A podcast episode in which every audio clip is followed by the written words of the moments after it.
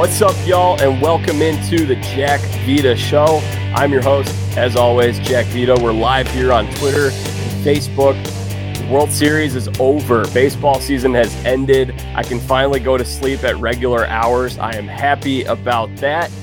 We're in the thick of things for college football and the NFL, and college basketball tips off tonight. It's November 7th, 2022. This is the Jack Vita Show. We've got you covered. We're going to talk about all of that. If you guys enjoyed today's episode, make sure you subscribe to the Jack Vita Show on Apple Podcasts, Spotify, YouTube. Follow us on social media at Jack Vita Show for more content. We're going to have some great conversations and guests coming up uh, on the program this winter as well. It's hard to believe it's we're already talking about winter. But uh, joining me for the first time in too long is Andrew Stem over at the Omaha World Herald. And as you can see, if you're watching, he's wearing a very nice Detroit Lions polo. So they're coming off a win. I really hope. Got to celebrate the wins when I can, man. There aren't few, too few and far between. I really hope Paul Oren is watching this today. yeah, I'm sure he has uh, some feelings on the play calling Green Bay had in the uh, inside the 10 yard line yesterday. so, uh, well, we will touch on the World Series, of course. We'll get to that in a second. But since we're here, how are you feel about the Lions this year, Stem? You know, um, I mean, there have been some really positive games, right? They they played well early. Uh, then they went through a little bit of a funk when they, they couldn't score at all. That uh, game against the Patriots was kind of the nadir when they couldn't do much of anything. Um, you know, I, I, think they're building in the right direction. It's uh, it's, it's the franchise is really bad. Like, you know, you see some quick rebuilds, right? In the the the Eagles are eight zero oh now, and like we're drafting in the top ten a year ago, or uh, you know, like so it can happen. Falcons are in first place for that matter too. I mean, that says more, I think, about the quality of the NFC South than anything. But you make a fair point. You make a fair point. Um, so, but I mean, the, the Lions, the franchise, had just bottomed out, and they're building the right way. Um, you know, I know people were fired up after Hard Knocks, and were like, "Oh, maybe they'll, you know, end up uh, making the playoffs or something like that, sneaking into that seven seed." That was never realistic. Um, so you know, if they can pull out a few more wins, get four or five wins, uh, they got a couple of draft picks in the first round. They still have the Rams pick again. Um, and I love Matt Stafford, but now that he's got his title, they can keep losing. I enjoyed Tom Brady's uh, late drive. You oh, know, that was great Five yesterday because the more the Rams lose, the better that second pick gets. So uh, the Lions have a lot of holes they got to address. But it was good to see. You know, uh, the defense played well, by far their best game of the year, and uh, yeah, I think they're building in the right direction, and you know, hopefully can be closer to 523, and then maybe a playoff contender in 24. So. Yeah, I think that's realistic. I think a lot of people maybe they just really enjoyed Hard Knocks. I feel like people sort of had kind of high expectations compared to what I would have expected from them this year, coming off a year where you have a top five pick or they have the number one overall pick, number two, two. Yeah. So they have the number two overall pick and they're in a full scale rebuild. Probably are going to draft a quarterback at some point. So this is kind of where I expected them to be. But like you said, hey, you're happy about that win yesterday. You're happy to see the Rams lose, the Packers fumbling around a little bit. Bears aren't that great. So who would have thought that Minnesota would be seven and one? Yeah, they're going to clinch the division before Thanksgiving at this rate. Um, also, I have a hot, I have a quick hot take about uh, the Lions and their their drafting. Uh, I really like Drake Maye. Um, I think North Carolina has uh, potential. I am not sold on CJ Stroud. I think he's a very good college quarterback. I don't know how he would function in the NFL. I think the Lions should draft defense uh, it with both of their first round picks and then just go all in on Drake Maye in the 24 draft. But that's that's just me.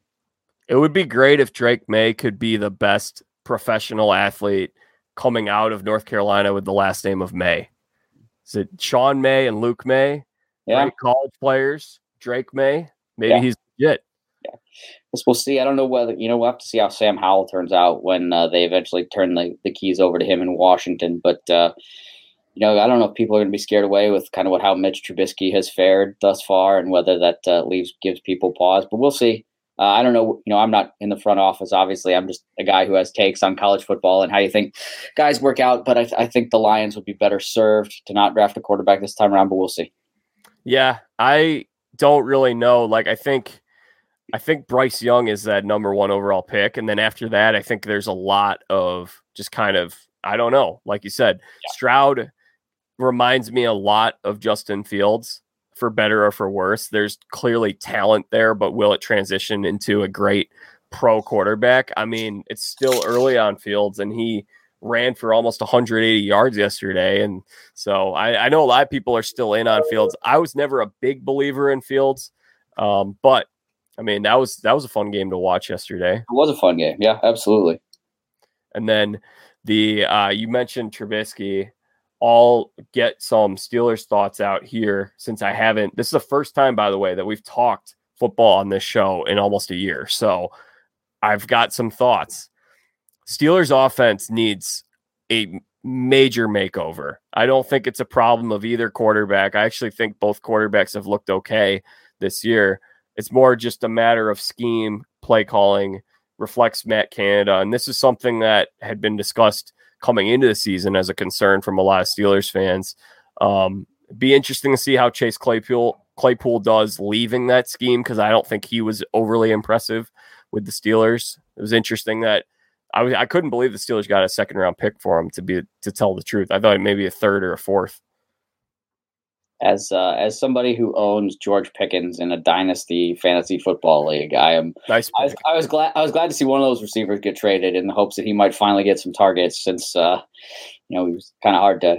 He'd, he'd, have splashes and then uh, not. But I mean, it's just like it's. You're right. It's a scheme thing. Like I feel like they're kind of wasting Najee Harris. Like he's a pretty yeah. talented running back, and um, you know, I I, th- I think Kenny Pickett like this could be the you know, kind of the Andrew Luck year, right? Yeah, or the Troy Aikman year. Yeah, the first year with the Colts, the first year with the Cowboys, like they're the Peyton Manning years too. Like, yeah, you, you start a rookie QB, you take your lumps, and, and then you go. I mean, they're certainly not devoid of talent. Um, so you know, Diontae Johnson is incredibly skilled. I think Pickens will be a good receiver. Najee Harris is good. I, I, like Kenny Pickett. I mean, people who watched the show a year ago will remember uh, I had a lot of good things to say about Kenny. Oh Pickett. yeah, um, yeah. We've so. been we've been big backers of Pickett. I still am. I like the Pickett to Pickens connection. And honestly, he's not playing this year. He's on IR, but next year, keep an eye out for Calvin Austin out of Memphis. I think he's he could be a poor man's Tyreek Hill. He was a fun electric player to watch in the American Athletic Conference last year. Yeah, yeah, I think that. So I think if you can get the right, and I don't know whether I assume it would involve getting a new offensive coordinator, but you bring in the right scheme. You know, they're not devoid of talent the North is hard, right? I mean, Cincinnati's good, the Ravens are good, but like you don't know what the future is going to bring. If Lamar decides to take his talent somewhere else, there's no like earth shattering team, right? Like the Bengals offense is really good and they're just coming from a Super Bowl, but they're also four and four or four and five or five and four. Um, you know, the Ravens score a lot of points, but can't seem to stop anybody. They're going to have to pay their quarterback too. That's going to change the makeup of that team. Right. And the Browns, you know, Cleveland, like we haven't seen what they're like with Deshaun Watson yet. And maybe he will just so vastly improve that offense that all of a sudden they'll become world beaters. But it's, there are good teams in the North, but not anybody we look at and go, well, we're going to be staring up at them for the next five or six years. Right. Yeah. Um, let's see what else. So we touched on the Bucks may as well just do the football thing now while we're at it. So the Bucks yesterday, nice drive down at the end of the game, 44 seconds, no timeouts, and it was just like we turned back the clock with Brady. He's still there. He still can do this stuff. Maybe this is the turning point for the Bucks this season. It, as we mentioned, helps that they play in the NFC South. Four and five gets you tied for the division lead. And I don't think any of those other teams are going to flip a switch. So they should win that division. This could be the rallying cry and the turning point for the team at this point in the season. Yeah. And, you know, you look at it and I mean, we only have one year of sample size with the the seven team in each conference, but like you know, you go back to Eli Manning's Giants, and there have been other teams. Like you just got to get in. Yeah. And you know, once you get in, you can you know make things happen. And you know, certainly. How about the Eagles with Nick Foles? Yeah, yeah, same deal exactly. You just need you just need somebody to kind of conjure up that magic. And you know, the Eagles have been great. Um, and I certainly don't want to say that you know they wouldn't be the favorites, and the Vikings have been really good too. But like, you know, you get Brady in the playoffs, and like you never know what's going to happen. And it, it, just like kind of the Steelers, they're certainly not devoid of talent. I mean, they've got you know that that great receiving corps with with Mike Evans and uh, I can't remember the other guy's name off the top of my head, um, but Leonard Fournette in the backfield, and they've got plenty of offensive weapons. Um, and you know your newfound uh, favorite tight end, Cade Otton, that you just learned about yesterday, and uh, so um, yeah, I mean you just you just got to get in, and you know they're certainly sh- they should, like you said, I think they're by far the best team in the NFC South. They just got to put it all together and you know get healthy. And I, I honestly feel like you know Brady was distracted, and you know you can't blame him. He's going through a divorce and whatever else. Um, you know, and that weighs on people. Like we forget, I feel like a lot of times that they're human beings and not just out there competing for you know our entertainment. And uh, you know, maybe now that it's kind of gone through and been finalized, you can you know focus and try and you know focus more on football. But um, yeah, it certainly wouldn't surprise me to see the Bucks make a relatively deep run in the playoffs because they've still got plenty of guys from that team that uh, won the Super Bowl a couple years ago, and you know they they still have one of the best quarterbacks to ever play the game. So uh, I don't think there's any particular reason to ever kind of count them out. Andrew, I've been I know I've been tweeting about it. I don't think the quality of play has been phenomenal at this point through the first half of the season. Now, I will say this, however, there are certain teams and certain storylines that I enjoy tuning into each week. So there there's a select handful of teams. The Eagles are a team that I think are really fun to watch. Cowboys, um, especially when those two teams play each other again.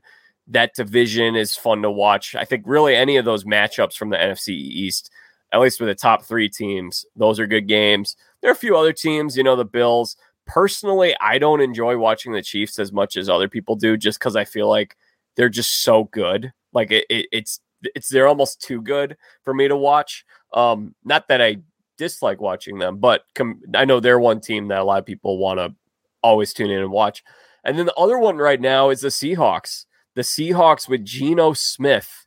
I mean, how many people would have thought that this team would improve with Geno Smith as its starting quarterback while losing a multi Pro Bowl quarterback in Russell Wilson. Yeah. It's been fun to watch with the Seahawks every week. It has been, yeah. And you know, you you kind of start you look at Denver, right? And I feel like those things are kind of related and that Russ has not he just hasn't been as sharp and I know he's been injured and and other things and you know, um like people thought it would be a change of scenery and I don't want to say that this is what he is now but I think what he's been in Denver and what he was in Seattle last year is a lot closer to what he is now, as opposed to, oh, once he gets out of Seattle, he'll be fine. Because, um, I mean, there have been moments of brilliance. He was started out 10 for 10 on that Monday night game against the Chargers, and then they couldn't do anything the last three quarters. Oh, my gosh. That was, you, you know, it's funny. We're talking about the fun teams to watch. If Denver's on at this point, I'm not watching. It's it's been terrible. Oh, there was uh I remember joking with somebody when the Broncos went over to London. It was like, can they just stay there? they have to come back. Um, and I've, you know, the Lions don't ever get invited to play over there, but there were times where I would have felt like that. You know, with the Lions, there's not fun to watch. But yeah, the Broncos have been hard. Um, but yeah, you know, credit to Geno Smith and you know Kenneth Walker the third. We sung his praises talking in this space last year, talking about college football, and you know he's I think certainly making a reasonable pitch for uh, at least NFC Rookie of the Year. Um, he's been he's been awesome. He had another two touchdowns yesterday. Um, and yeah, who would have who would have thought of all the teams we could be talking about in the NFC West that Seattle would be on top of this division, right? I mean, you figured Arizona once Hopkins came back, they would get better, and you know Kyler's always kind of been entertaining to watch. And San Francisco's been to a Super Bowl recently. The Rams are defending Super Bowl champions, and they're all staring up at the Seahawks and Geno Smith. Uh, it's been it's been really entertaining, and the story I hope keeps rolling on because you know that atmosphere in Seattle. You know when when they were playing NFC Championship games there, and and that you know Richard Sherman and they were in the throes of all that. As, as fun a place to watch on TV for an NFL game as anywhere. So um, you know, uh, you know, and, and we'll get to baseball. I don't know whether we're going to talk through the whole playoffs, but you know, T-Mobile Park or whatever it's called now. I, I can't remember what corporate. It is T-Mobile. Is it T-Mobile? Okay. It was uh, Safeco before. Right. Uh, you know, the the atmosphere there in Seattle was great. Uh, those fans are fantastic. I mean, they're we're not going to talk hockey, but they they fill the Climate Pledge Arena to watch the Kraken play. Uh, they're they're good sports fans out there, and uh, they got a good thing coming. They got a fun team to watch. They have very fun teams to watch, and I just want to give some love to Pete Carroll because I feel like for the past several years, one of the biggest narratives I heard, and I know it, wasn't it wasn't everybody, but I I know a lot of fans, some people in the media. There's a lot of like Pete Carroll is holding Russell Wilson back, and that could have been a belief that Russell Wilson's camp had because there was a lot of stuff going on behind the scenes that this relationship ended up becoming broken and never something that they could repair. He got traded. I never really believed that that was the case. I think Pete Carroll's a great coach who is finding the he was maxing out on Russell Wilson, a third round pick. Um, I think a lot of the success that he had in this league came as a result of Pete Carroll using him properly and knowing how to best utilize his skill set. And I think he's doing that with Geno Smith right now. I think with Geno Smith, you have a guy who came into the league. This is his 10th year and he's having a year where he might get MVP votes. They they could legitimately be a contender in the NFC with a guy who has been a career backup for the most part aside from, you know, he got a couple years there with the Jets. And he, to tell the truth, he's he looks better than Russell Wilson did last year. Yeah. And I want to give a credit to Geno, of course, for keeping his nose to the grindstone and sticking with it and never giving up. And really love these uh, love these stories of guys. Maybe a Case Keenum was another good one who had a nice run with the Vikings, but when they get that moment to shine and they make the best of it. Yeah, yeah, it's been, and it makes me feel a certain kind of way to think about the fact that Geno Smith has been in the league for ten years. But uh, yeah, you know, Tell he, me. That was worked. the year I graduated high school 10 years ago. So yeah, he worked, he persevered, and yeah, it's you know, by all accounts, he's a good dude. You like to see good things happen to good people, and uh, you know, guy gets a shot and makes the most of it, and you, you can't ask for anything more than that. Now, I want to compare that. This is going to transition us to baseball very smoothly. Geno Smith, that story, just a little bit, maybe not totally, but it's a story of a team getting better after letting go of a multi all star player. The Houston Astros were a better team this year with Jeremy Pena at shortstop than they were with Carlos Correa at short a season before that. And really, there weren't that many changes. This was a really a lot of the same Astros from a year ago. They lost Zack Greinke, so they that was a loss. Michael Brantley, they didn't have him down the stretch of the season. That was a loss. They got Justin Verlander back. That was a huge get. So that played a factor. But for the most part, it was really a lot of the same team from a year ago. They won almost 10 more games. I uh, know they won 11 more games and they leveled up from being the runner up in the World Series to the World Series champion. Jeremy Pena, 25 years old, first rookie shortstop ever to win American League Championship Series, and World Series MVPs. How about that? That was pretty good. Uh, let me offer you a little bit, a little bit of piece of trivia since you know I am located here in Omaha, the home of the College World Series, and he didn't play in it. But where did Jeremy Pena play his college baseball? Oh, that's a good one. I thought I saw it earlier today. Was it okay? So he was a third round pick. I know that he's a third not, round pick. not going to be somewhere you think of. I can almost imagine. So it's a mid major. Uh huh. A northeastern major. major. Northeastern mid major. A northeastern mid major. Oh my gosh! What conference? America East. America East. I am not going to get it. Where did he play? Jeremy Pena played his baseball at the University of Maine. Wow. That's awesome. Yeah. And, you know, to, to segue back to that, like, and I certainly don't blame Carlos Correa for, right. you know, like it's a business. Um, he was in a contract year, but you know, guys get distracted, like they're out for themselves. You know, it, he'd already won a World Series, right? They played in like three World Series, whatever. He's concerned about you know what's best for him. Um, and then you bring in a 25 year old rookie, and he just wants to play and win and all this stuff. And he was so good. He was just so good. And like and there were a couple of guys on that Astros lineup that every time they needed a clutch hit, a uh, you know they came through with one, and um, you know I, we can we can we should probably talk about the decision to pull Zack Wheeler. We will. We certainly will. I already wrote an opinion piece in, in the it. sixth inning. Um, but let's wait. Hang on. I want to touch on what you just touched on, the clutchness factor, because I think that's something that some folks that are really deep into the advanced analytical community they don't put as much stock in i or it can be a cliche that they there's a human element to this stuff and there are certain players that in big moments perform. And you mentioned the clutchness. Alvarez definitely a clutch player. Bregman i remember when the series started my dad's just like bregman is a guy who always rises to this these big occasions and he does and that's a that's a big part of this thing. Yeah, yeah, and I just um, okay, you'll have to remind me because I, I until the World Series, I would like paid attention to the playoffs, right. but wasn't like super focused in. But who was the guy? Who was the guy who kept hitting home runs? Uh, who hit the home so run in Game Six? The home run in Game Six. It just game to put him up three to one. Oh, Alvarez. okay, gosh. Alvarez. Yeah. yeah, I couldn't think of. It was like, but I just like, why do? I thought about this conversely the other way when Schwarber hit that home run uh, to put Philly up one nothing. Like, why do guys keep pitch? Why do players keep?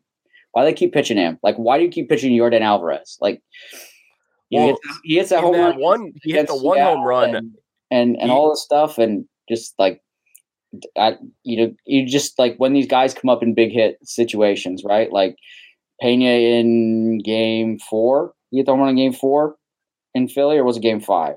I can't remember which game Pena hit the home run in.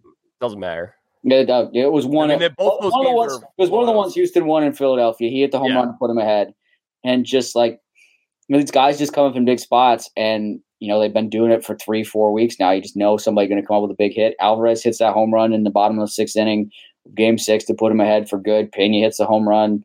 Uh, you know, Bregman hits home runs, uh, gets big hits the right Kyle time. Tucker hit the and, and those guys just, you know, and it's and it's it's remarkable to me, you know, with Pena and like Bregman was a, a key part of the Astros run. You know, they won the first time, but um, you know, he's been a part of that team. But, but you know, Alvarez has been there for a couple of years and has, has kind of gone through the gear, uh, the grind and everything. But you know, Pena being a rookie and just by then, just these two young guys that you just know are going to come through uh, in in the clutch is it's a good luxury to have. And I will be, you know, as we as we carry on, I'll be honest, I'm kind of conflicted about this.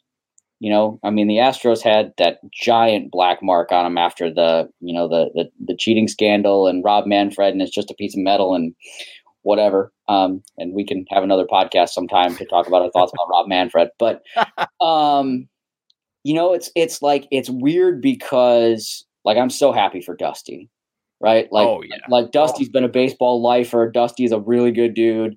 Um, like, really happy for him. Um, you know, and like some of these other guys, you know, like Pena, like Alvarez, like they're not, you know, tainted in that same way. Justin Verlander won his first World Series game. Um, but there's some of the other ones like Altuve, Bregman were on that team, and it's like I don't know how to feel, right? Like I wasn't rooting against the Astros. I wasn't rooting for them. Like I'm happy for some of their players. I'm not sure if I'm happy for others. Like, you know, and I know that was what five, six years ago, but like it just, you know, for uh, five years ago, five years ago. So it was like, I just, I don't know how to feel about the whole thing. Um, you know, I'm, I'm very conflicted, but I'm happy for Dusty. You know, uh, happy for Pena. He played so well. Um, and yeah, it was it was an entertaining series. It was really, really enjoyable. I've learned that there are like now apparently a million guys in the majors who throw 98 or harder. uh, I was like, I, you know, I didn't watch the Phillies like closely at all during the regular season. It's like, who are these guys? And they keep bringing in guy after guy who's pumping that, it. Are you uh, referencing Major League there? who oh. are these? Who are these guys? I kind of felt like that sometimes. I was like, who, who, who is this team? Um, but yeah, and, you know, it conversely building up to World Series, it felt like Bryce Harper had that clutch factor, right? You just knew he was going to come up with something. Um, but yeah, the playoffs were, you know, we'll, we'll get into the minutia and all that, but just overall, the playoffs were very an entertaining product. I highly enjoyed it. Uh, the Dodgers Padres series was entertaining. Astros Seattle series was entertaining. Yeah, those games were great.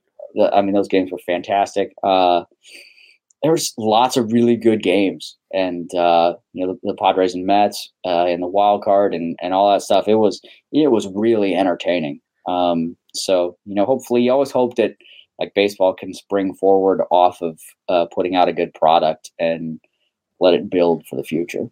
I, I think baseball's been going up like this for a few years. I mean, the ratings have been going up in the regular season. Um, I have not looked at the numbers for the postseason this year, but I have to think they did pretty well. They also were smart. It didn't end up playing out this way, but they were strategically, I think, this World Series, they wanted to have uh, Sunday as a travel day. Or no, they were going to wrap the series up before Sunday. So they were going to avoid trying to go toe to toe with the NFL, which I thought that was a good call. Um, we had you and I had texted about this privately. They they initially would have liked to get those wild card games in before the weekend so they weren't going up against NFL and college football. So I think that's another thing. Ratings will go even higher up if you're playing these games in the middle of the week rather than going up against all the, these other options. But I think the numbers did relatively well. I saw at least an an increase um, in the regular season. And I think there are a lot of exciting young players and teams to get excited about right now. I mean, there's it seems like every team, maybe not every team, but most teams have one guy or one prospect that is just must see TV. Yeah. You just have to hope. Like, I feel like one of the failures of Major League Baseball throughout most of my lifetime has been an inability to really market the stars, right? Like, you, you get to know these guys, and because, like, the only other the only other major professional sports league where you can see them regularly, in terms of see them, uh, is the NBA, right? Because in hockey they're wearing pads and helmets, in the NFL they're wearing pads and helmets, and like you get to see them on the sideline, but like you know you get to see all this stuff, and I wonder like there was a you know the running joke five or six years ago was how many people could pick Mike Trout out of a lineup, right? Like and, and things like that, and like I feel like people know Shohei Ohtani because like he's such a unicorn that you know he's everybody kind of knows who he is um and there are others but i feel like you know now it's kind of the onus on baseball to keep it going. And they had a good thing a year or two ago right? The kids can play. Uh they had Ken let the kids play. and all that let the kids play and, and all that stuff. So if they can keep building on it because there are enough marketable guys um you know, they're fun young players and like it's uh so hopefully baseball cashes in on it and and doesn't mess it up. I don't have a whole lot of faith in them, having watched this league for a long time. Um, but you know, maybe one day I'll be surprised, um, and, hopefully that's the case because there are a lot of fun young players out there uh, we should be talking about. Well, Andrew, uh, you touched on so many things I'd like to go back to. Dusty Baker I like to think of him as like the Forrest Gump of Major League Baseball. This guy just has a million experiences. I was thinking they should do here's a way you can market the league make some commercials. Dusty Baker, he once partied with Jimi Hendrix. he once he once fished, blah blah blah.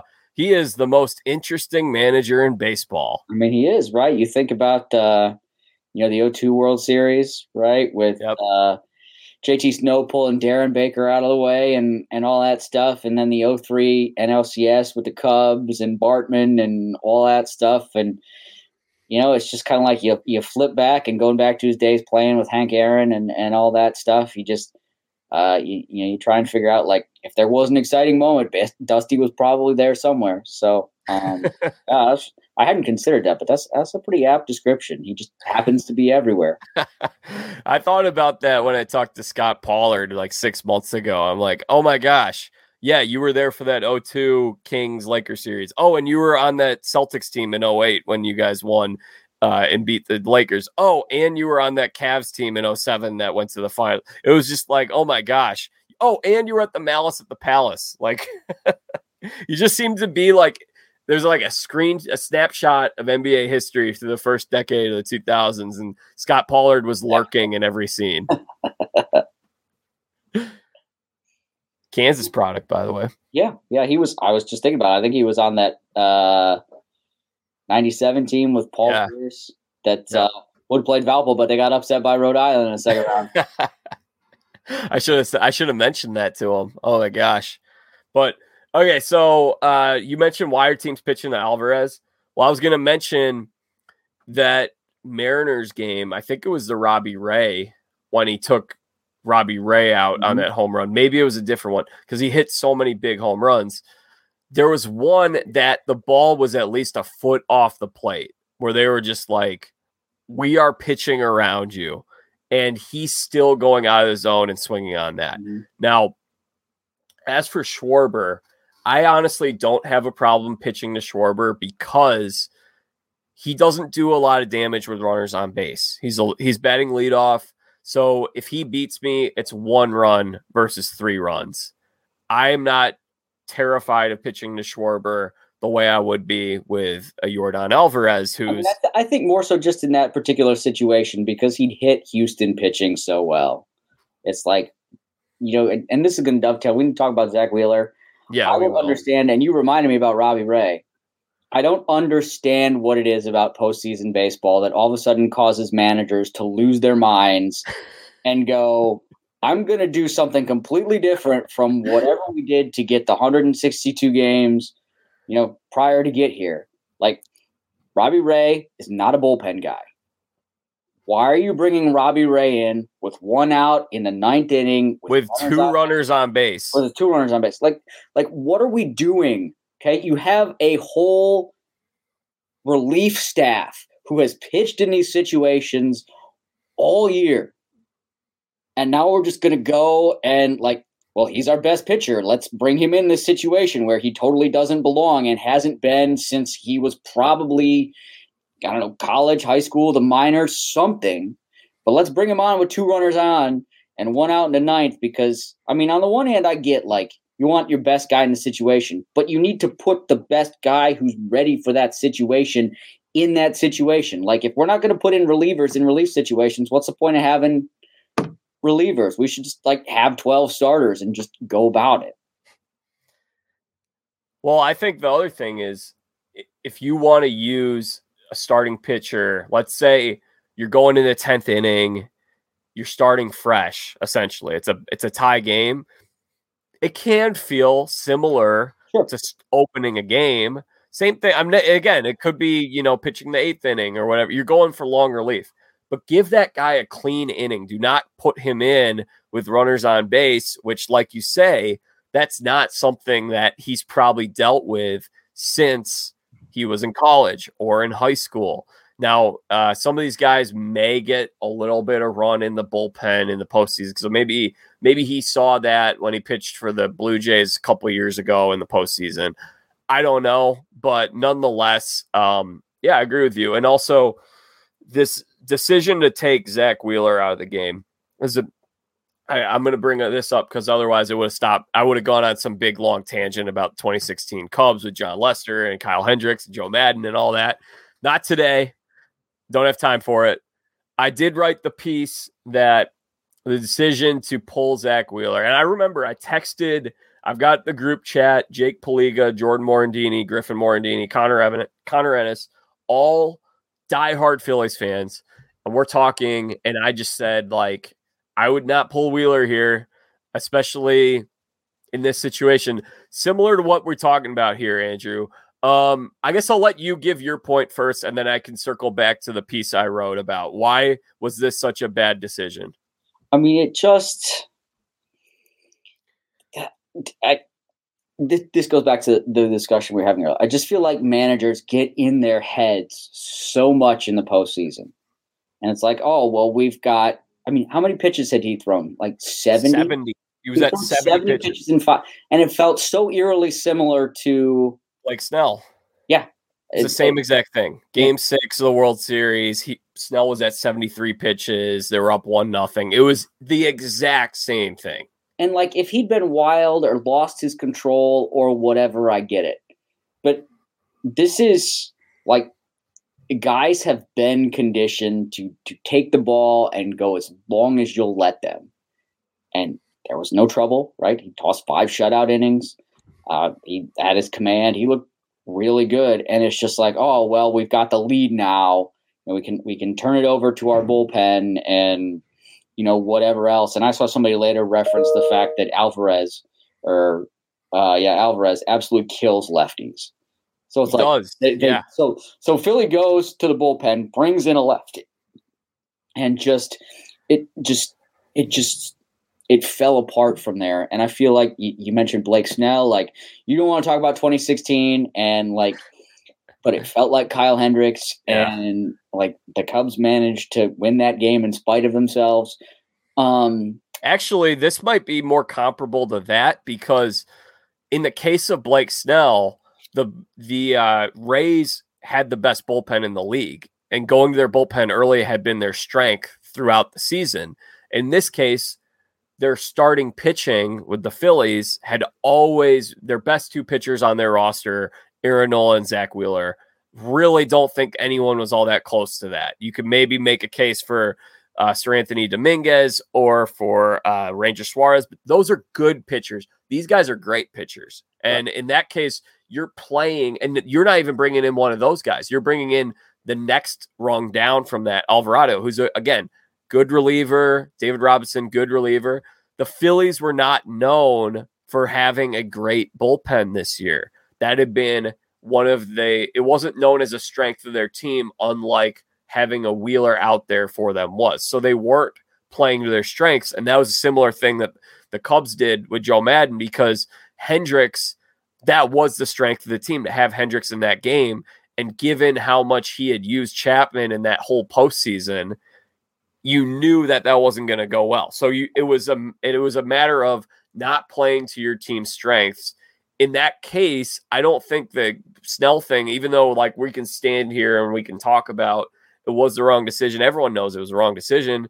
I don't think that one was even as I don't think I think this one was worse than that is what I'm saying. Yeah. Yeah. And like the- thing I get is that again, if he'd been in trouble, if he'd struggled, you know, you, you see something, you're like, fine, right? You know, he's missing location, what you know he'd missed and guys just missed hitting home runs or something like, all right, fine. He he doesn't have it. He had it. And it's not like you're saving him, right? This isn't like it's game two and you're like, all right, we can save him. You know, we won't tax his arm. Like, we'll bring him back for game seven. Like, he's not going to pitch in game seven. Like, you ride him till he's like, I can't go anymore because you know he's going to give you everything he has. And then he's not going to throw a competitive pitch until, I don't know, March probably. Like, his arm will have plenty of time to rest. And I just like, He had given up three hits and one walk, no runs. like like you just want I feel like managers should want the guy the you want your best guys to have the ball. Like the Yeah. point you made about being the a rung below where they are just you know I I mean I I could sit here and, and second guess for a long time and there's a reason I'm not a big league manager, right? I'm I'm I'm sitting here and teaching college classes and, and writing for a newspaper, but I, I just I don't understand, and I feel like this happens all the time, right? Like, and and, and you know, to, to your point about the Rays, like the Rays were being who they are, and I to that to that credit, you know, um, to Kevin Cash, right? You you tip your hat and you say, all right, you, you be who you are, but like that's who you got to be. Managers get in their heads so much, and they're like, oh, it's the postseason, I have to manage totally differently now, and like that's as a fan, that's just got to be so incredibly aggravating. Be like, there's a reason you got to this point. Just keep doing what you're doing. And instead, it's like, now nah, we're going to take our best pitcher out after five innings and 70 pitches, and we'll turn it over to our bullpen, who hasn't been the strength of our team all year. Well, this is what I was talking about with Kyle Kendrick a couple weeks ago. Kyle, of course, a member of the 2008 Philadelphia Phillies that won the World Series and the 09 team that went back to the World Series. When he came into the league in 07, there was very little focus on pitch counts, or really now the new one is the we got to pull these guys before they face the lineup the third time. This was when he came in, it was I want my starter going until he doesn't have it anymore. Until you know what?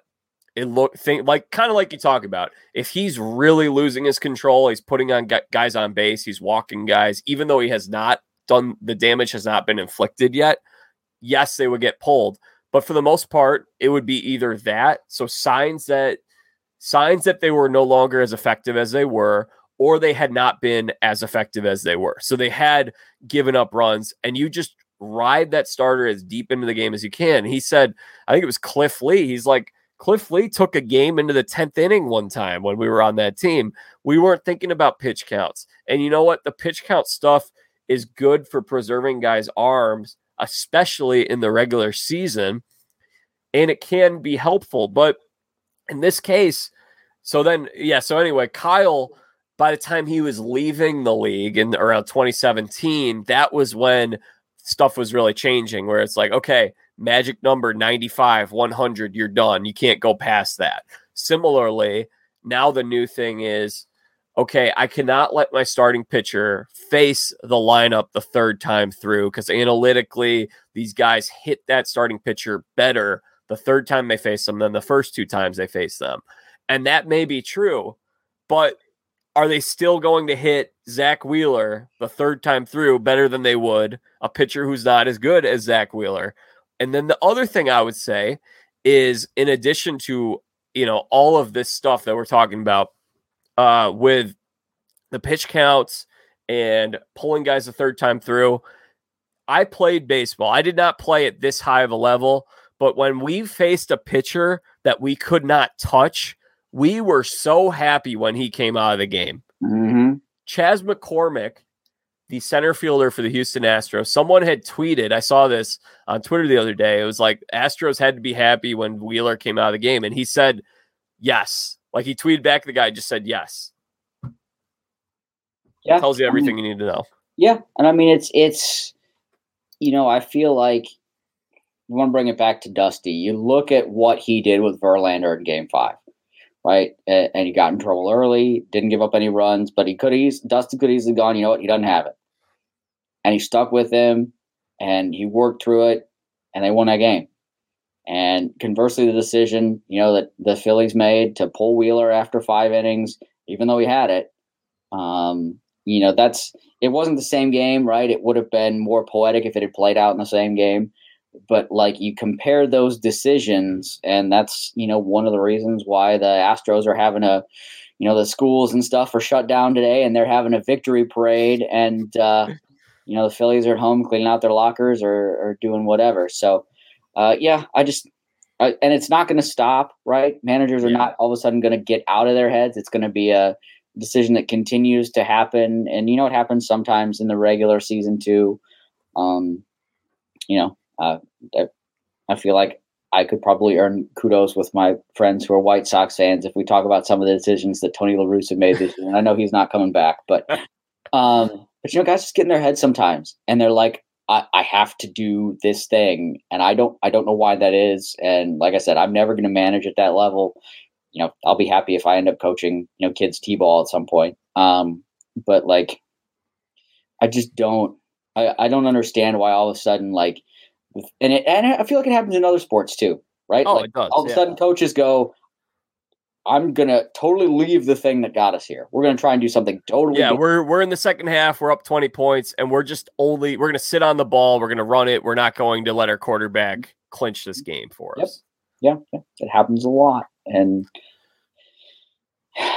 you know, I I like you know we'll, we'll have about probably 10, 15 minutes to get to college basketball here, but like you watch you know, guys, teams get big leads and all of a sudden they're just like draining the clock and milking possessions. And okay, we'll fire up a three pointer. We're not really going to run our offense anymore. Even though we were running our offense for the first 30 minutes, we shot 60% from the field and built a 20 point lead. But we can't do that now. You know, it's like it's the last two minutes of a game. We got to just bleed.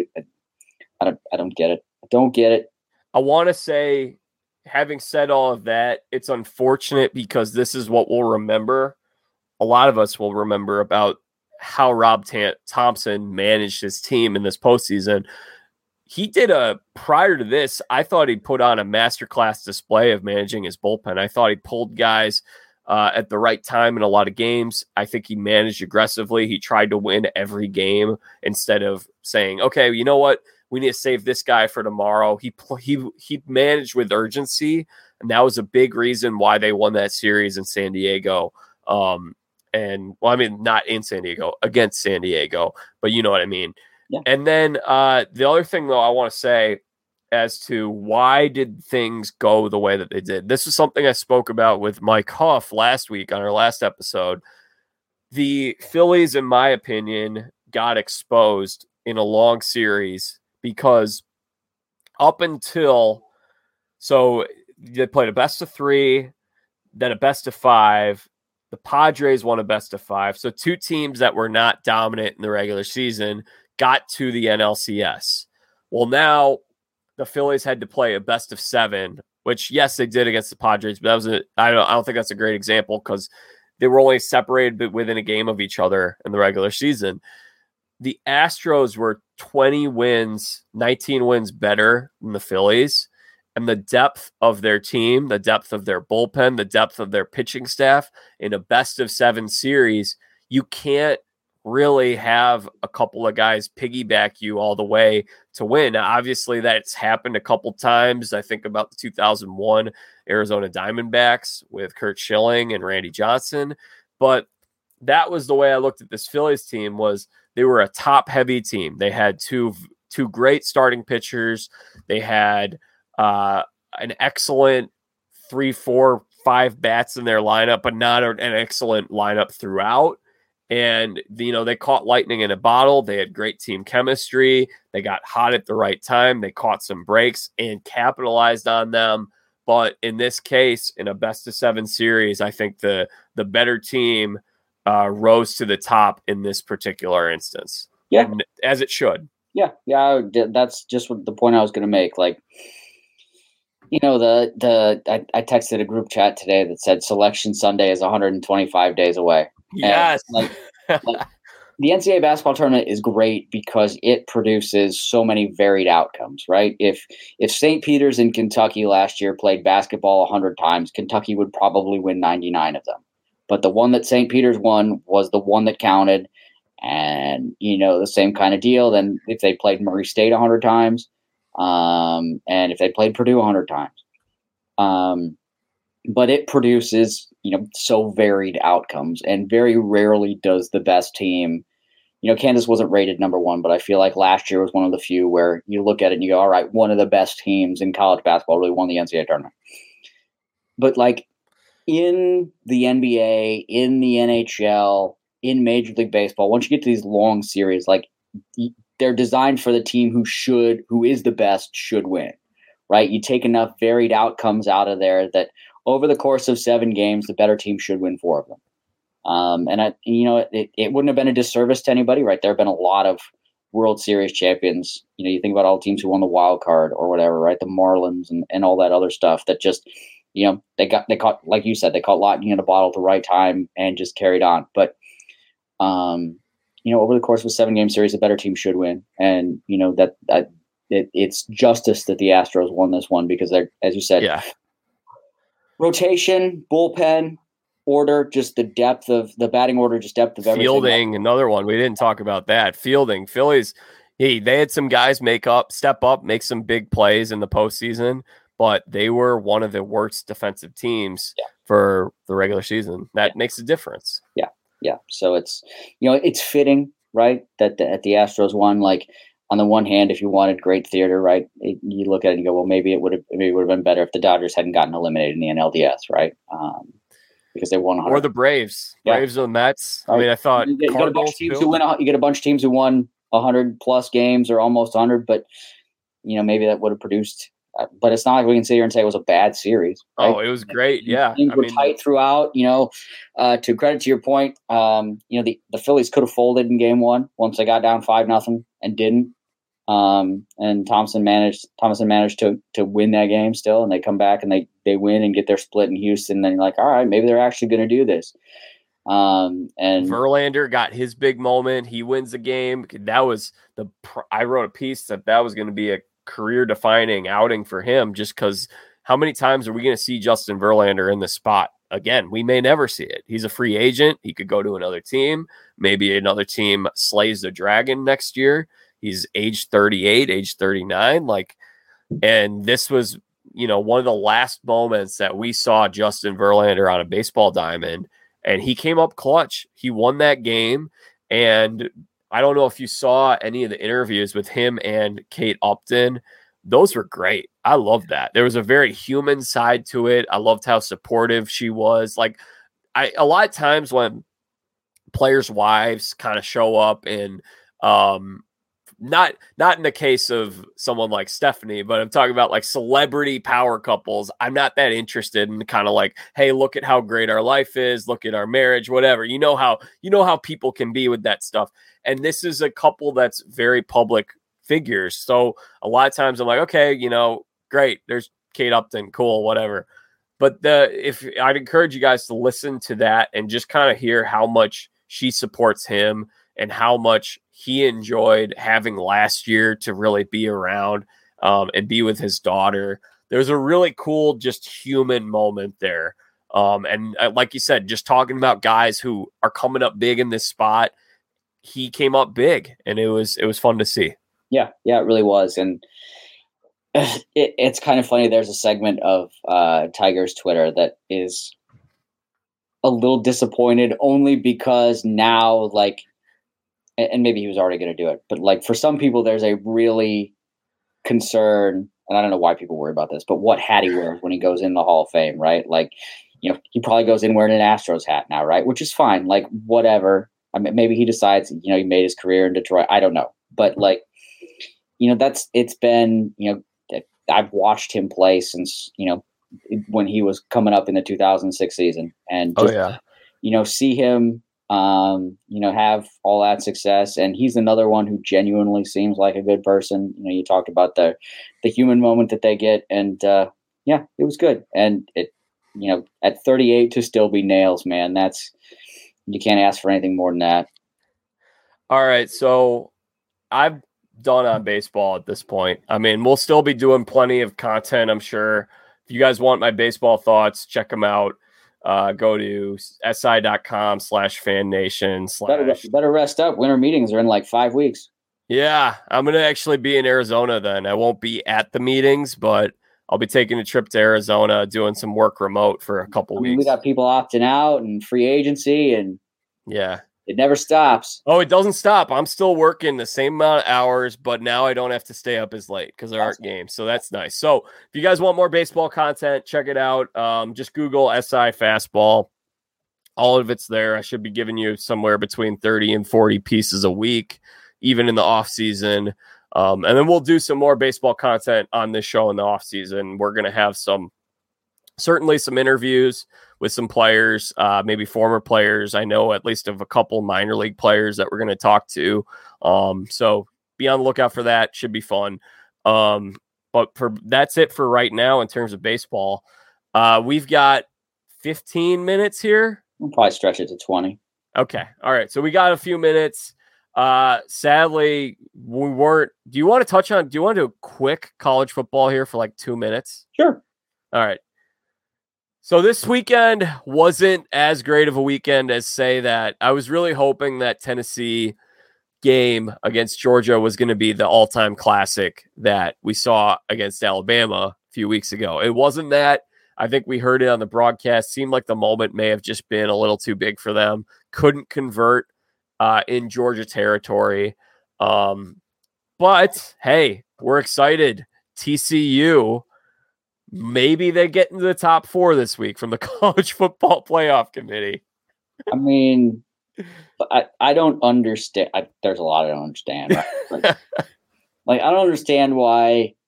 And, and, and look, people who've listened to this before know I'm a Michigan guy, right? But um, like they were number five last week, and people were all up in arms, like, oh, they should be ahead of Clemson. And it's like it's a month before this stuff matters, right? Like it, it gives people something to debate, right? And and whatever else, but it's manufactured TV. In the broad scheme of things, it doesn't mean anything. Like people it doesn't mean anything because people, people don't State get all up in arms for the most play part. their ways out. People don't get all up in arms for the most part when the NCAA basketball committee releases their uh, you know mock 16 right on the Sunday after the Super Bowl, right? Like, hey, pay attention to college basketball again. Here's where we are. We're going to meet. We're going to. If the tournament started today, which it doesn't, doesn't start for another month, but if it started today, this is how we would see the top 16. And it's just like there are so many. There's still a month left of the season, right? Uh, so many things are going to happen. Teams are going to play their way in, play their way out. I don't know, maybe Tennessee loses again. Maybe Tennessee wins the rest of their games, and we're gonna have to, you know, figure out how do you decide between, you know, what if I don't know, pick your pick your Big hey. Twelve, your Pac-12 team du jour, right? Whether it's yeah. UCLA, USC, or Oregon, but give them one loss. Like if you've got a one loss, because TCU's in if they go undefeated, right? Yeah, there's, there's exactly there's zero question. And Clemson that, lost too, so right. there's there's zero question that TCU, if they go undefeated, will be in the playoff. Now the question becomes if TCU, which they're a seven point underdog going to Austin this weekend, if they drop a game somewhere along the way but still win, and again, this is a point where you start to wonder: Does it possibly hurt the Big 12 that they do the round robin and then you've got to play again. But that's another podcast issue discussion we can have. it does. Long story um, short, it does. Uh, so, like, what do we do all of a sudden if things play out and you end up, you assume Georgia's undefeated, right? And you assume the winner of Ohio State Michigan's undefeated. That they they they roll through, they they win the next two conference games, whoever wins that one, and then wins the Big Ten. So you've got an undefeated Georgia, an undefeated Michigan, Ohio State, whichever one. And then all of a sudden now we've got a Pac 12 champ with one loss, a Big 12 champ with one loss. We've got Tennessee at 11 and 1. You've got the loser of Michigan, Ohio State, presumably at 11 and 1. And like 10 and 2 LSU. LSU. Yeah. Yeah. um, it, you know, if it, it in this situation, right, if Georgia goes through like if LSU beats Georgia, that will be an interesting scenario because there's never been a two loss team who's made the playoff. And if LSU has two losses, but it's the SEC champ and has beaten Alabama and Georgia and now Georgia in the SEC title game, like then you've got to look and go, well, maybe this is a thing. Maybe, maybe. it's the 2000 LSU, 2007 LSU team right. so, that went to so, the championship with two losses. But but here's the thing: is that like you know people are already kind of like, well, Tennessee's Tennessee should get in at 11 and one, but conference championships should matter. Yes, right. Otherwise, like, why do we do them? And right, and what if North Carolina beats Clemson and is 11 is 12 and one? Like if they're one loss champs in the ACC, the Pac 12, and the Big 12, like I, I think there should be legitimate consideration. And then you start to wonder, well, how do you decide between okay, the SEC champs undefeated, the Big Ten champs undefeated, those two are in. But then how do you draw the lines between the other three? And yeah. you know, it it like the RPI is dumb, right? And now it's the net ranking and like there are ways to game that and whatever, but like there's no real way to compare these teams and like well well the big 12 big 12 from top to bottom is probably the best of those three leagues but i don't you know like people be like well if we put tcu and oregon in a neutral field like how would you you know who would be favored and you know that's a terrible way to decide who we're going to yeah. put in the playoffs so you know i have faith that it'll work itself out but there's also point, a chance that it could be there could just be complete and utter chaos right? Like, what if what if Illinois puts it together and, and beats the undefeated Big Ten East champ, and all of a sudden Illinois wins? Like, Illinois is not going to the playoff; they're going to the Rose Bowl at eleven and two. But like now, you've got Ohio State with one loss, Michigan with one loss. Like, it there there's still possibilities for a lot of chaos, which is kind of why I love it. well, my point to the whole idea of like, oh, who would win on a neutral turf or the eye test or the sniff test or whatever they want to call it, the scratch and sniff test. I, I don't know what they're doing. What? You should trademark that. scratch and sniff test. Uh-huh. okay, so the thing is, why do we even play games then? Let's just let's just start at the very beginning and say, okay, this team won four game or this team's number one, this team's number two. We got our preseason rankings done. Let's just start there. Yeah, I mean, you gotta have these games. That's that's that's a whole other. I mean, part, yeah. another part of the problem is is that there's so much. People are bound so heavily to the preseason polls, and oh they're all just kind of guesses, right? Like, like you look at, you know, even the playoff rankings. Like, would Georgia, based on now, maybe the win on Oregon, I guess, maybe you say they do, but then they struggled with Missouri, they struggled with Kent State. You go, would they have been the number one team? I guess they were number three. Would they have been the number three team when you're ranking these teams if they hadn't started in the top five in the AP poll in the preseason, right? If they hadn't been, I don't remember whether they were number one, number two. I don't remember where it all was. Probably not, right?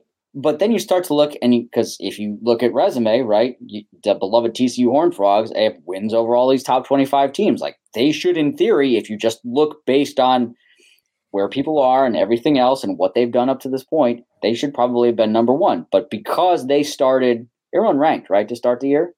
Like because they're unranked to start the year. Hmm? Yeah. What team are you talking about? TCU? Uh huh. Yep, they were unranked. Because you're unranked to start the year, like you've got to go, you got to climb higher, and you like you just end up staying behind teams because that's that's how we do it. And like I know the AP poll doesn't really matter, but I think the the playoff committee tends to kind of mirror what the AP poll does, or the AP poll tends to kind of mirror what the the playoff committee does, and like because there's only four spots, and you know when we get to the expanded playoff with twelve, that a lot of not all the problems, but a lot of the problems will be alleviated but like now, you know, there's four spots, there's five power conferences. Somebody going to be unhappy, right? So it's like the other leagues almost need to root for somebody else to lose and then turn around and win because like if North Carolina loses again, like loses to NC State, but then beats Clemson and they're a two-loss ACC champ, well, they got two losses, they're out. So that makes the math easier because right now there's you know, there's a lot of possibilities and there's no point getting upset about it now. You know, we can people can argue until they're blue in the face if they want. It's just good content for ESPN, and it gets people to talk about things like we're talking about it now. Right. But um, you know, stuff doesn't matter. Like, doesn't matter. Okay, let's talk about something that does for ten woo. minutes here. I am pumped. It's college basketball season. Uh, we're probably going to have to do another episode so that we can go d- deeper into this at some point soon.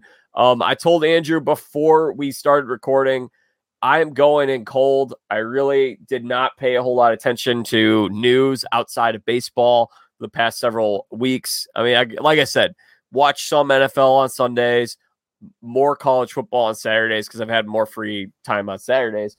But my favorite, aside from baseball, college basketball, we get going. Games are already being played right now, which is great. I love this. I love this. Uh, Uh, is this Midnight Madness? Are they still calling it Midnight Madness? I don't think they call it that anymore, but it's like, you know, on the one hand, it's really great. Like, I love Baylor, and I was watching Baylor and Mississippi Valley State. It, it tipped off at 11 a.m. That kind of got the day going, and we're off and running. But part of the problem is that, you know, like normally the Champions Classic would be the second day.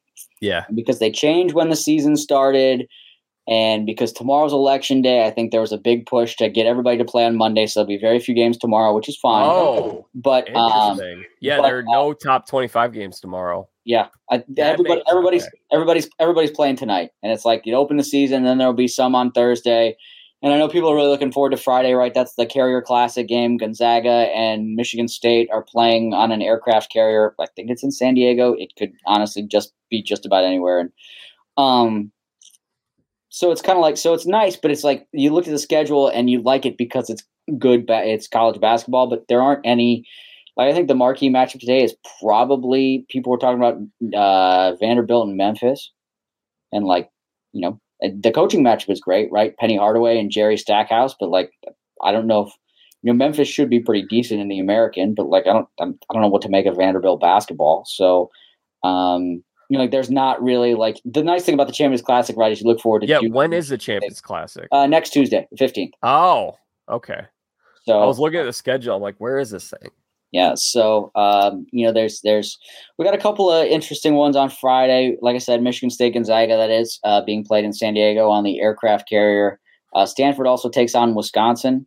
Uh, they're playing that at uh, is American Family Field now. I can't remember what corporate sponsor uh, the Brewers Miller State Park now. Um, used, to um, be, used to be Miller Park. Now it's American Family Field. Yeah. Yeah. And then, like, so next week, then we got Duke, Kansas, and Kentucky, Michigan State for the Champions Classic. And those will be fun. And Gonzaga, Texas. And there will be some other, you know, fun ones that we build up. And we get, of course, Feast Week is not too far away. And we'll get the field in the Maui Classic is pretty good. And yeah.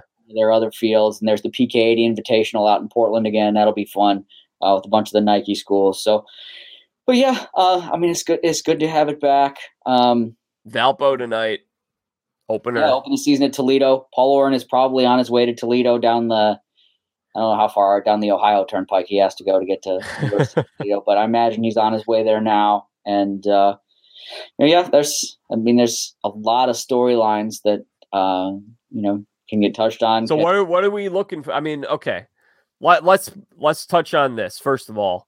I'd say biggest storylines. Coach K not returning. Jon Scheyer is now the head coach the Duke Blue Devils. Jay Rice, Jay Wright, sorry, I said Jay Rice. I don't know why I said Jay Wright. I, er, I yeah, whatever. Jay Wright spied at the Phillies playoff game a couple weeks ago, and I wrote a thing. I was like, hey, check out former Villanova head coach Jay Wright.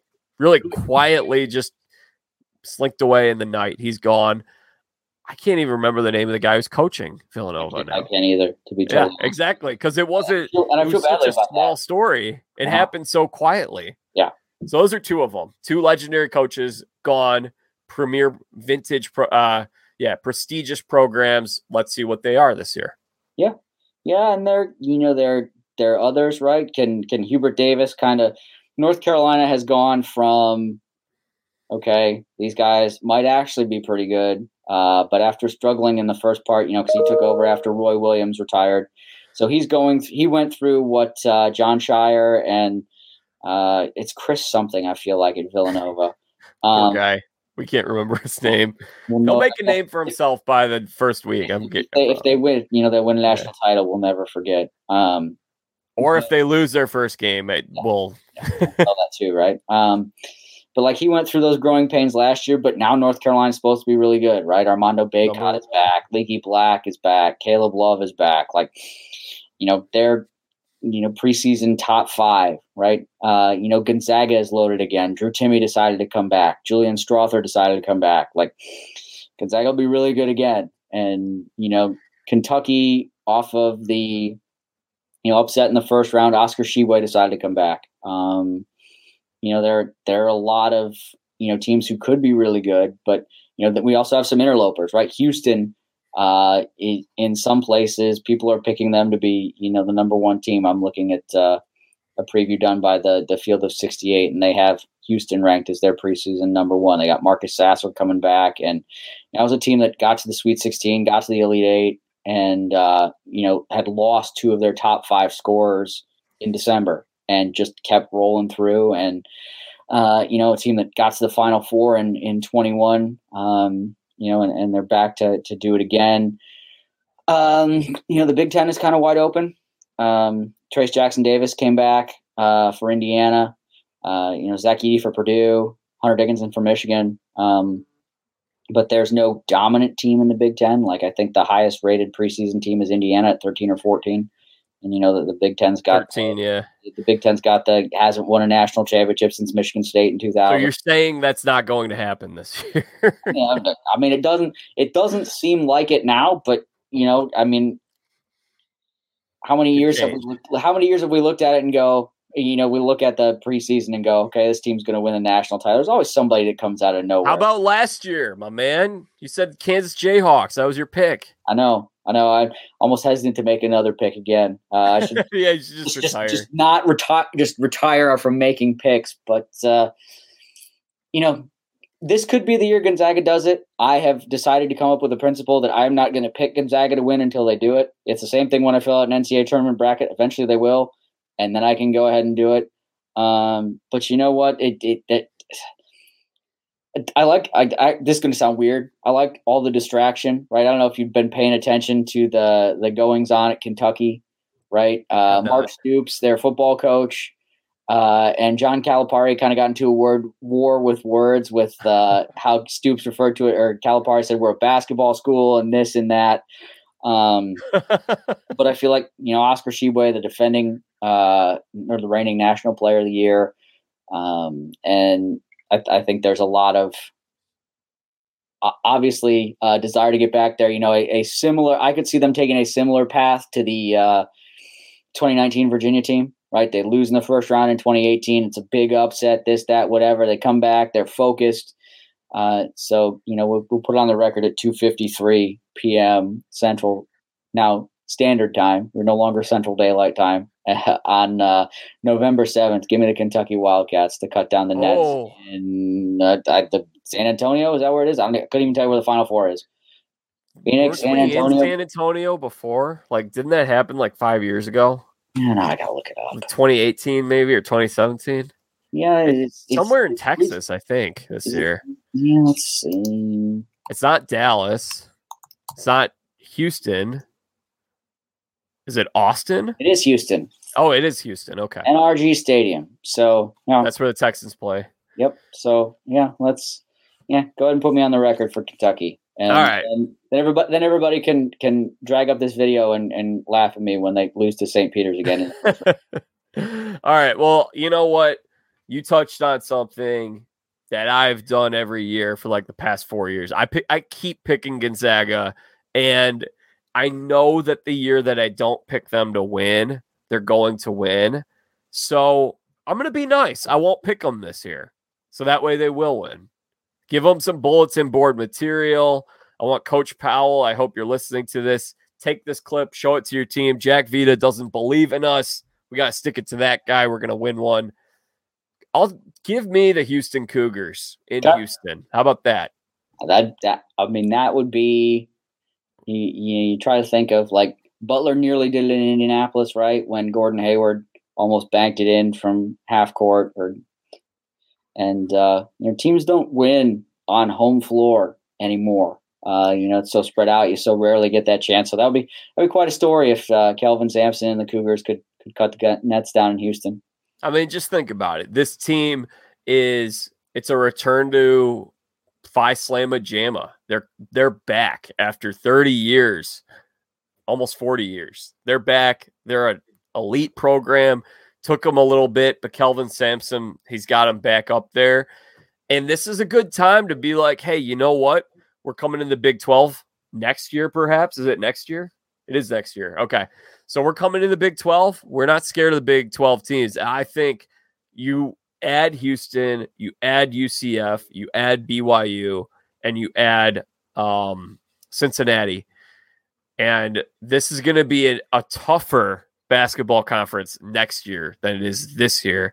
And this is a t- conference that perennially we're talking about top to bottom being perhaps the deepest. So I'm going to go with the Cougars. Okay. Does the Big 12, which has won the last two national titles, can they Mhm. claim Houston's title preemptively if they win? Like, be like the Big 12 has won three consecutive national titles and then just put a little asterisk next to the three? well, they're not really a Big 12 member until July 1st, but it's close enough. I would give it to them honestly. I mean, they they essentially drafted them and said we want we want Houston. We've got them on. Uh, they're in the minor leagues right now. We don't have them on our club control yet, but we would promote them if we could. We would, for whatever reason, we can't get this guy called up because for whatever reason, that I mean, this would never happen in baseball. This is a bad example, but uh, I think I think that would be fair. Honestly, I mean, it'd be more fair than the American Athletic Conference. I, I think I saw it last year. They had some commercials where it's like, yeah, we had a team that went to the college football playoff, and we had a team that went to the Final Four, blah blah blah. And it's like, yeah, but all these teams are leaving. If that happens, they may have to steal the uh, the Big 12 moniker of Conference of Champions from Bill Walton. And, uh, Pac-12, uh, yeah, well, Yeah. yes, steal from the Pac 12 and give it to the Big 12. Conference of Champions. Exactly. That. All right. Well, Andrew's got to run. I think he's got a class to get to. Um, or is that it? You got class? I actually have to go home and meet with a contractor. All right. So Andrew's got to go. Andrew, throw out uh, your content, your uh, stuff you're working on, your social media, how people can follow along with you. Uh, you can find me on Twitter at astem double zero. Um, and uh, content support local journalism, uh, omaha.com slash sports.